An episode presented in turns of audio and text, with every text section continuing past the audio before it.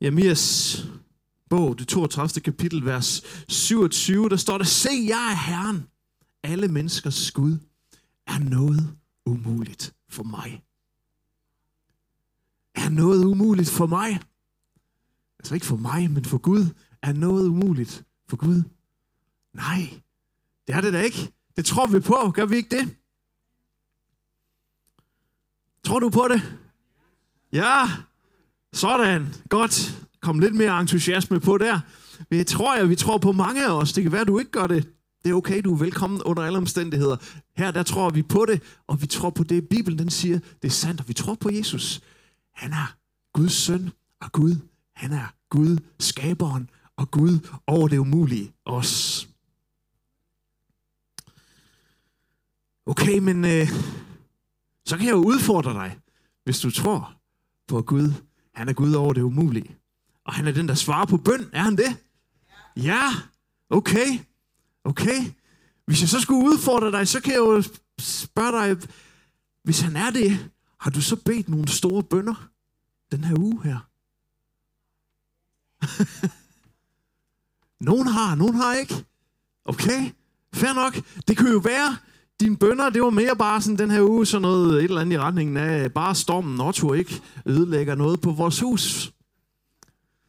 Det kan være, du har bedt, åh, oh, Jesus, fjern min hovedpine.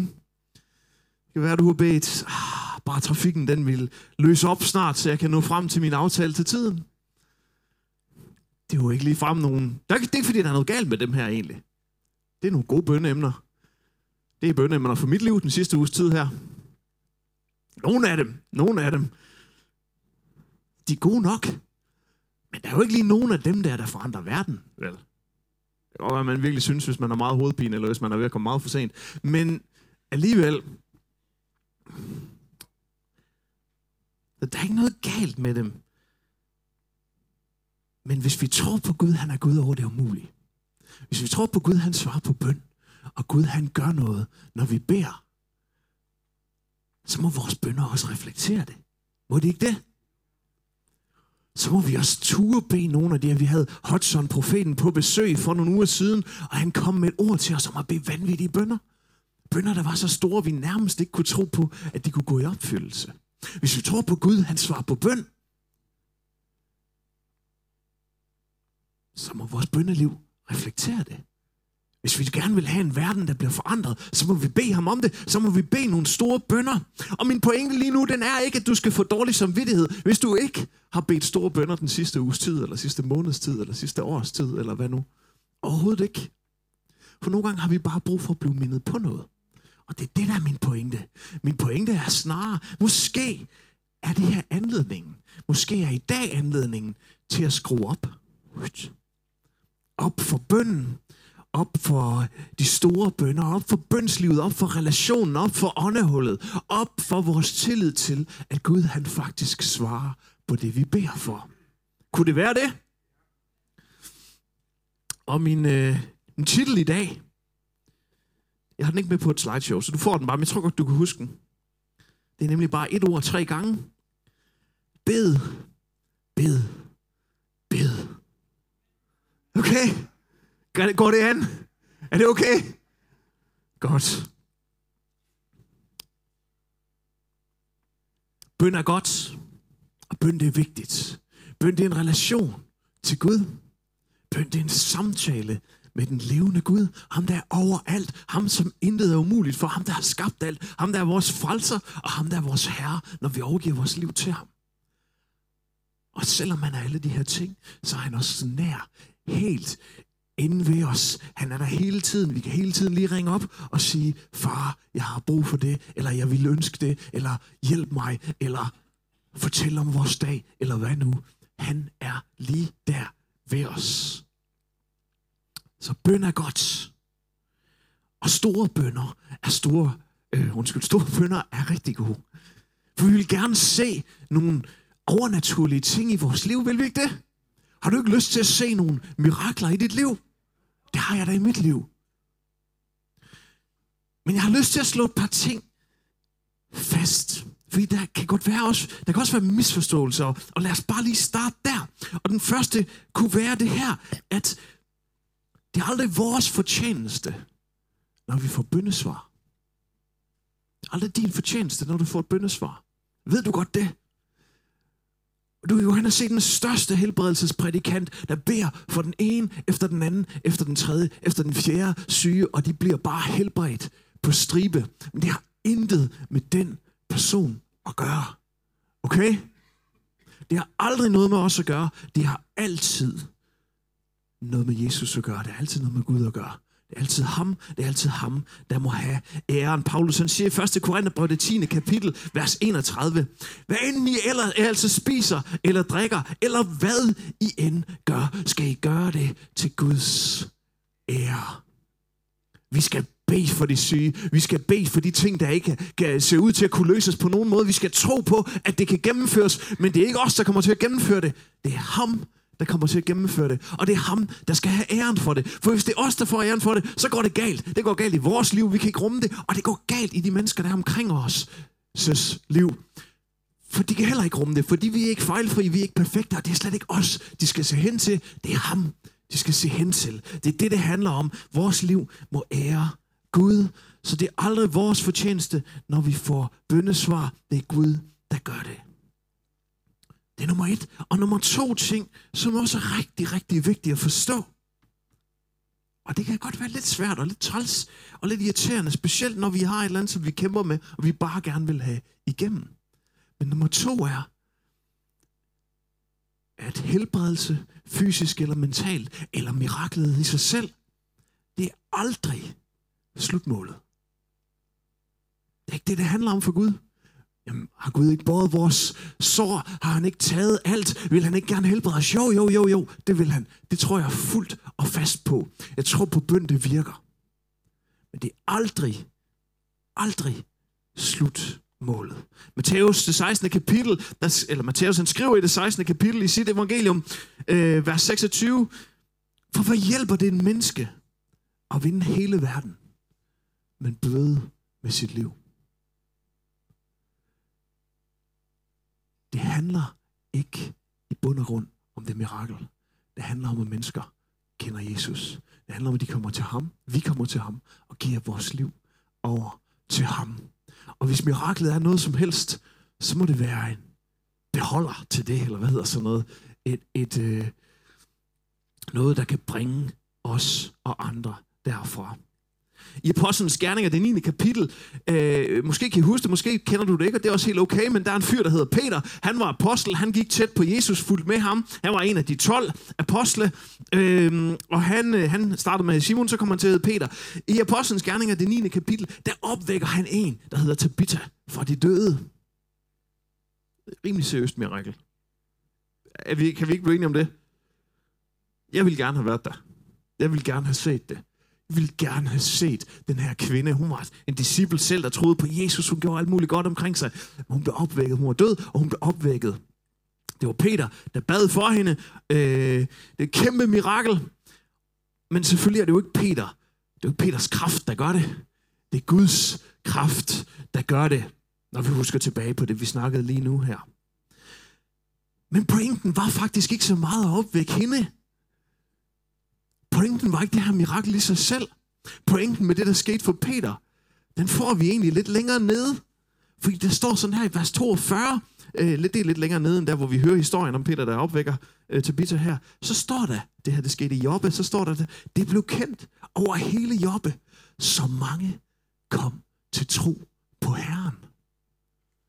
Det blev kendt i hele Jobbe, så mange kom til tro på Herren miraklet Peter han udførte, det havde altså en funktion. Det var da fantastisk for Tabitha at blive vækket tilbage. Det kan man selvfølgelig diskutere. Hun på vej til himlen, ikke? Men altså... det var en ret fantastisk ting. Det var et ret stort mirakel. Jeg er ret sikker på, at det var en ret fantastisk ting for de mennesker, der var omkring hende.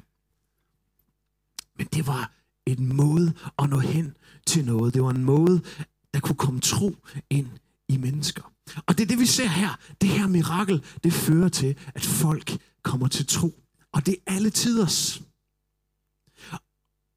Og så tror jeg, at vi tænker nogle gange. Det kan godt være, at det kun er mig, men nu kan du jo se, om du tænker sådan også i dit liv. Bare vi så nogle flere mirakler. For så ville folk automatisk komme til tro. så vil der ske det samme, som der skete i Jobbe. Vil der ikke det? Ah, er det nogen garanti? Nej, det er det faktisk ikke.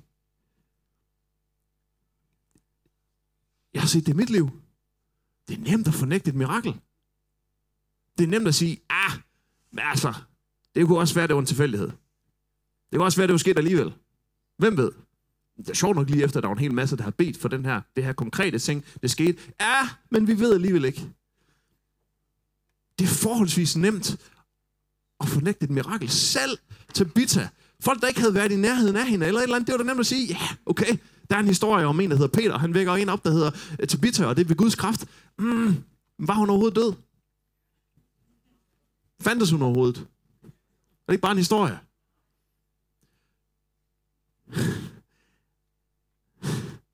Og det er faktisk ikke kun for os, det sker. Det her, det sker også i Bibelen. Det sker for Jesus.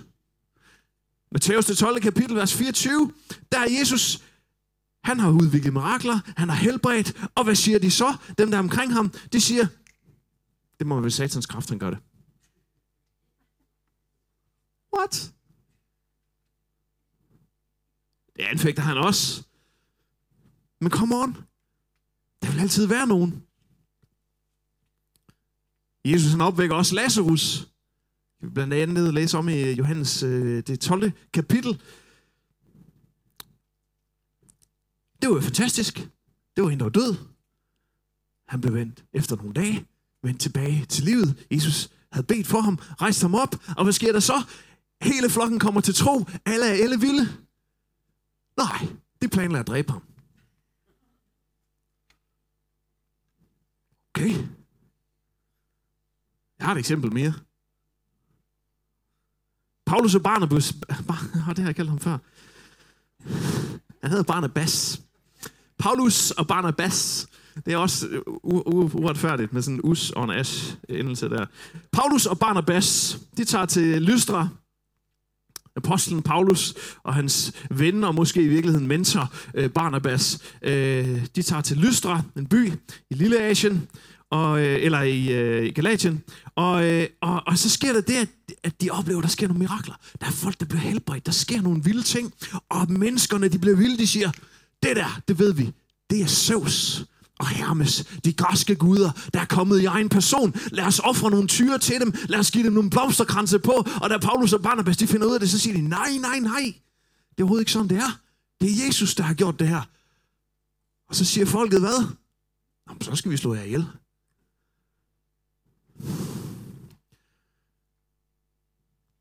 Miraklet er ikke altid nok.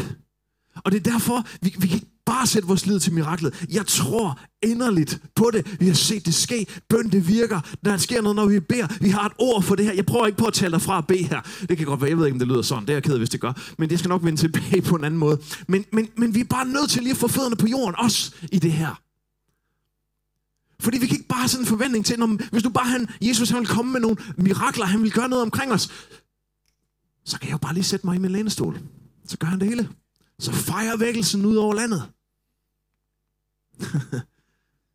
Nej, vækkelsen den fejrer ud over landet, når vi begynder at gå og gøre det, han har kaldet os til. Han har kaldet os til at gå ud i alverden og gøre folk til disciple af ham. Han sagde ikke, sæt jer ned, nu skal I bare se. Han har lovet, at han er med os hele vejen. Han har lovet de der mirakler, de skal følge os. Det er ikke fordi de her ting, de ikke kan ske. Det er ikke fordi de her ting, de ikke skal ske. Vi må bare lige passe på, at vi ikke får dem ophøjet til at være noget fantastisk, som de ikke er. Det er Jesus, der er noget fantastisk. Nå. Hvorfor siger jeg alt det?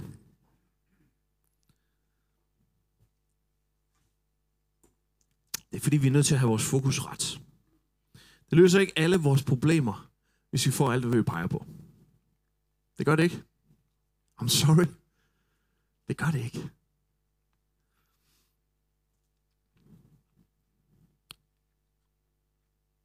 Men jeg siger det også fordi, at bøndesvar, det er Guds opgave. Ikke vores. Det er ikke vores evner eller tro, der giver bøndesvar. Det er altid Gud. Når Jesus han siger, og det gør han, at vi skal have tro som et sennepskorn. Lille bitte, lille bitte frø, der bliver til en dejlig stor plante, der giver nogle sinneps, flere, flere sennepsfrø. Når han siger, at vi skal have tro som et sennepsfrø, så er pointen netop, at det overhovedet ikke handler om størrelsen på vores tro. Det handler om, at vi har tro i det hele taget. Eller tillid, kunne man også sige. Jeg bruger nogle gange ordet tillid, fordi det, det handler om at have tillid til Gud, og tillid til, at han kan gøre det. Og fordi tro nogle gange, også i vores sammenhæng, kan, kan blive til sådan en præstation. Du skal bare tro noget mere. Du skal bare have en større tro. Du skal bare gøre noget mere. Jamen, det er rigtigt, vi er nødt til at have tilliden til. Vi er nødt til at have troen på Gud. Men det er Gud, der gør det. Vi kan ikke præstere os til det. Skal du have styr på dit liv? Ja. Skal du have tillid til Gud? Ja. Skal vi leve gode, forbilledet liv? Ja, helt klart. Alle de der ting der. Men vi kan ikke gøre os fortjent til vores mirakel. Eller et eller andet. Med andre ord, det er vores opgave at spørge. Det er Guds opgave at gøre. Okay. Så vender vi tilbage til alt det, vi godt kan lide at høre. Prøv at høre, jeg synes bare, vi er nødt til at snakke om de her ting også. Fordi det er en del af virkeligheden, det er en del af det, vi er nødt til at forstå os. Men vi er også nødt til at forstå, at vi skal spørge. Det er vores opgave at bede. Vi er kaldet til at bede. Vi er kaldet til at bede, ja, ind i vores eget liv. Søg først Guds rige, og alt det andet skal gives dig i tilgift. Yes, bed. Bed for alle situationer i dit liv. Bed for dine børn. Bed for din familie. Bed for dine venner. Bed for dine forældre. Bed, bed, bed.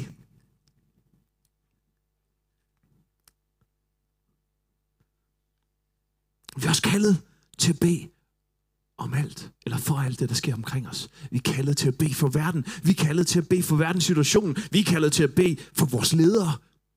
I kirken, i byen, i landet, i verden. Vi kan være nok så sure over, hvad de gør, eller utilfredse, eller uenige, eller et eller andet, men vi er faktisk kaldet til at have dem på hjerte, til at bede for dem.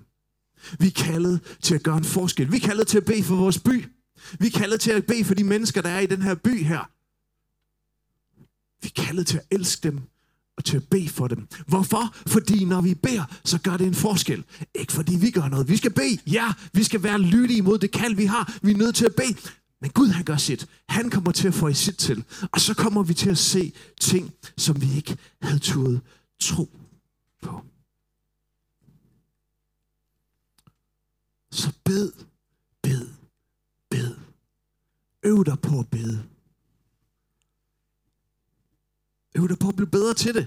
Ikke sådan bedre til at sige de rigtige ord, eller, eller bedre til at være god nok i det, du beder, eller et eller andet. Nej, øv dig til at være bedre til det på den måde, at du får gjort det oftere. Du får gjort det mere. Du har mere tillid til, at du kan lægge ting over til Gud, og så vil han faktisk løse dem. Så kan han faktisk løse dem. Intet er umuligt for ham.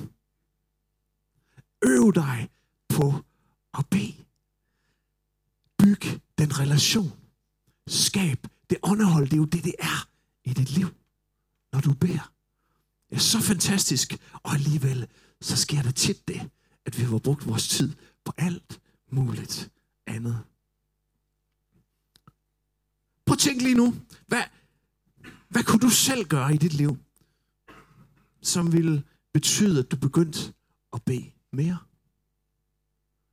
Hvad kunne du selv gøre i dit liv, som ville betyde, at du begyndte at bede mere? Det ikke var retorisk, jeg mener, tænk lige over det.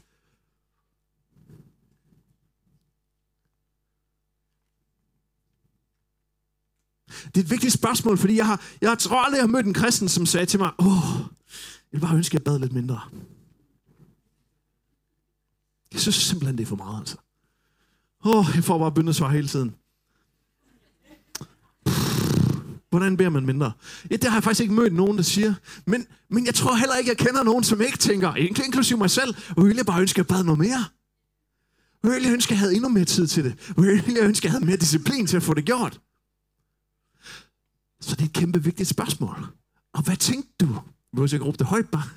Sig det ind i dig selv. Eller hvad tænkte du? Hvad kunne du gøre? Okay. Så gør det. Begynd i dag. Hvis dit ønske er at bede mere, hvis dit ønske det er at gøre det mere, Nu har du lige fundet løsningen på det. Så begynd at gøre det.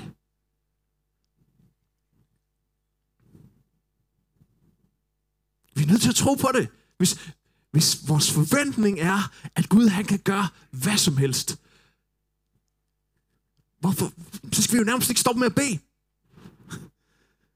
Så er det jo bare med at lægge nogle ting på bordet. Er det ikke det? Hvis vores tro er til, at han kan gøre det.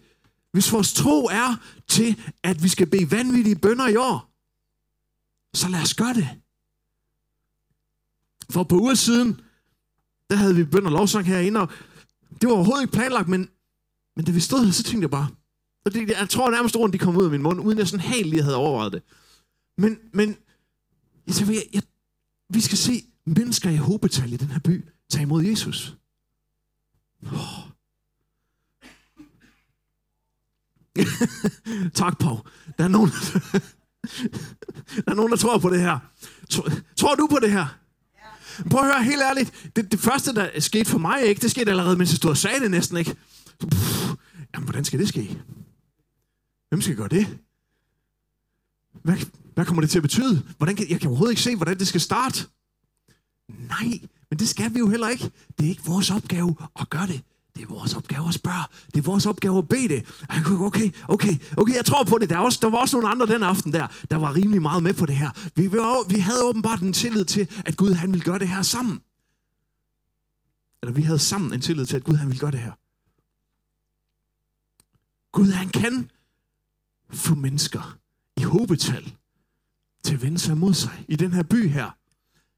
Det tror jeg på, han vil. Jeg tror på, at vi skal opleve det. Det er ikke bare ham, der gør det. Vi er kaldet til at gå ud og gøre disciple. Hey, det sker kun, når vi begynder at gøre noget. I virkeligheden så handler vækkelse jo meget mere om, at vi bliver vækket, ikke? End at resten af byen gør det. Det handler om, at vi får en ild inde i os, der er så stor, at den bare vælter ud over os. Eller ud over dem, der er ved siden af os. Sidste uge, der snakkede jeg lidt om, om det her med dåben i Helligånden, og, og der var nogen, der blev døbt i Helligånden her, og fik tungetalen. Det var fantastisk. Det, altså, det ved jeg ikke, det synes jeg i hvert fald, det var. Dejlig dag. Jeg står lidt alene der, kan jeg godt. Men altså, det var en dejlig dag, hvis jeg må sige det. Hele ideen med det, hvad var det? Det var at blive så fyldt. Jeg hældte den da til, øh, øh Helum kom bagefter og sagde, det kunne du godt have sagt inden, så jeg kunne have fundet nogle servietter. Men jeg hældte en hel, glas, en hel flaske vand ud over glas, den ikke kunne være i heroppe, og, og det flød ud, og Helum kom løbende med, med servietter og det hele. Men ideen med det, det var bare at illustrere, når vi er fyldt, overfyldt med Helligånden, hvad sker der så? Så vælter det ud af os til mennesker omkring os. Og den vægelse, den kommer kun, når vi flyder over med Jesus. Når mennesker omkring os, de mærker en kærlighed fra os til hinanden, til dem, der er så stor, at det ikke giver nogen mening. Så hvis vi skal se mennesker i hobetal, så skal vi bede. Vi skal også ud og gøre noget. Vi må ud og snakke med nogle mennesker, vi må ud og gøre noget. Vi må ud og være noget på vores arbejdsplads, på vores skole, der hvor vi ser mennesker, nede i Netto, eller øh, ude i Bilka, eller hvor du nu går hen og handler. Der er masser af mennesker i den her brug, by, der har brug for Jesus. Og hey, du er den, der er nærmest til at give dem det.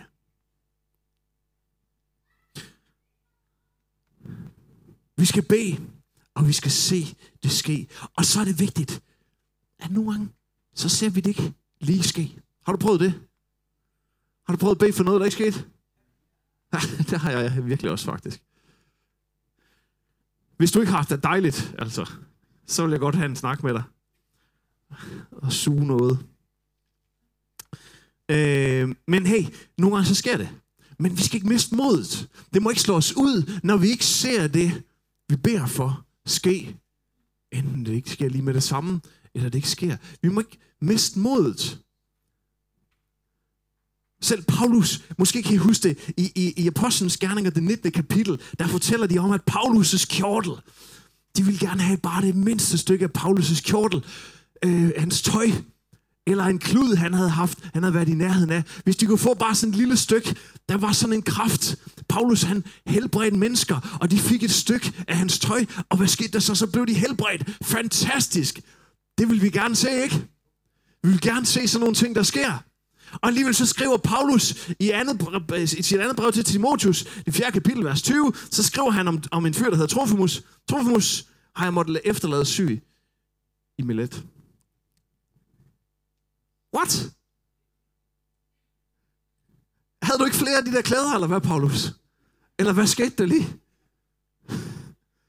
Nej, selvfølgelig var det heller ikke alle, Paulus bad for, der blev rask, der blev helbredt, eller det skete ikke lige der, eller et eller andet. Det, var, det ser vi her. Det var det, der skete med Trofimus. Men, men, så, så, men kommer der så et brev senere, hvor Paulus sagde, hey, jeg skrev noget på et tidspunkt. Stryg lige det, for jeg har haft en anden oplevelse. Nej, det gjorde der ikke. Paulus han mistede ikke modet. Tværtimod, når vi læser nogle af Paulus' breve, så fortæller han om, hvor mange gange han er, han, er, han er blevet pisket, han er blevet banket, han er blevet stenet, han er, han er, han er gået ned med skibe, han er, der sker alverdens ting, altså. Det er de vildeste ting, han har gået igennem, ikke? Og han glæder sig bare over det. Fordi han får lov til at virke for Jesus. Han får lov til at opleve alle de her ting her. Han har en, en torn i kødet, siger han. Vi aner ikke rigtig, hvad det er, men han har bedt for den. Tre gange skriver han, det betyder nok i virkeligheden, at han bare har bedt for den om og om igen. Den er ikke forsvundet. Gud har ikke taget den fra ham. Men han mister ikke modet. Han kører på. Og det skal vi heller ikke gøre.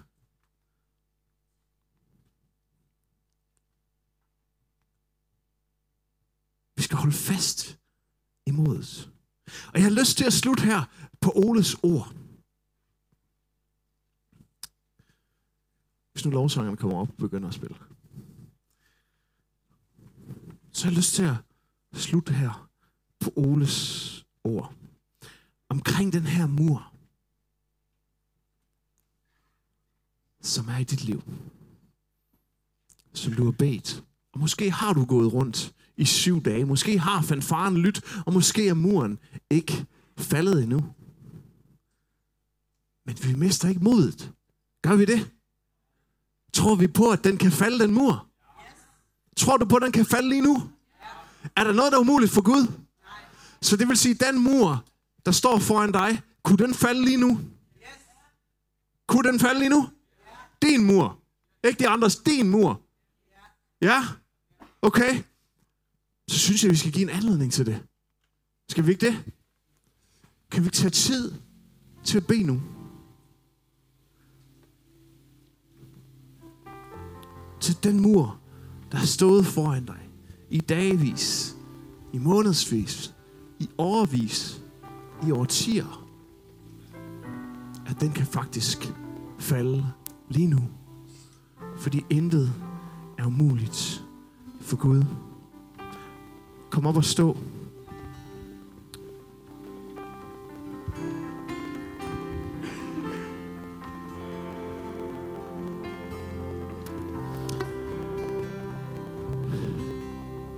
Har et ord om, at vi skal bede store bønder. Vi skal bede vanvittige bønder. Og vi skal se dem øh, udfolde sig. Vi skal se dem blive besvaret. Vi skal se det komme igennem, som vi beder om. Og jeg har lyst til at gøre noget i dag. Fordi det her, det, det gælder jo os alle sammen. Det gælder jo os alle sammen. Så jeg har lyst til at gøre noget heroppe foran. Og jeg gør det ikke, fordi at det er noget, der skal ses. Eller at du skal, der er et eller andet, der skal være fokus på. Men jeg gør det alligevel, fordi at jeg tror, det her det kommer, det kommer til at skabe noget tro og tillid til Gud. Og en længsel efter bede og bede og bede. Og hvis du sidder og ser med derhjemme, så er min opfordring til dig, bed i det, du sidder i lige nu. Men vi kommer til at sige farvel til dig nu. Vi kommer til at afslutte livestreamingen herfra nu.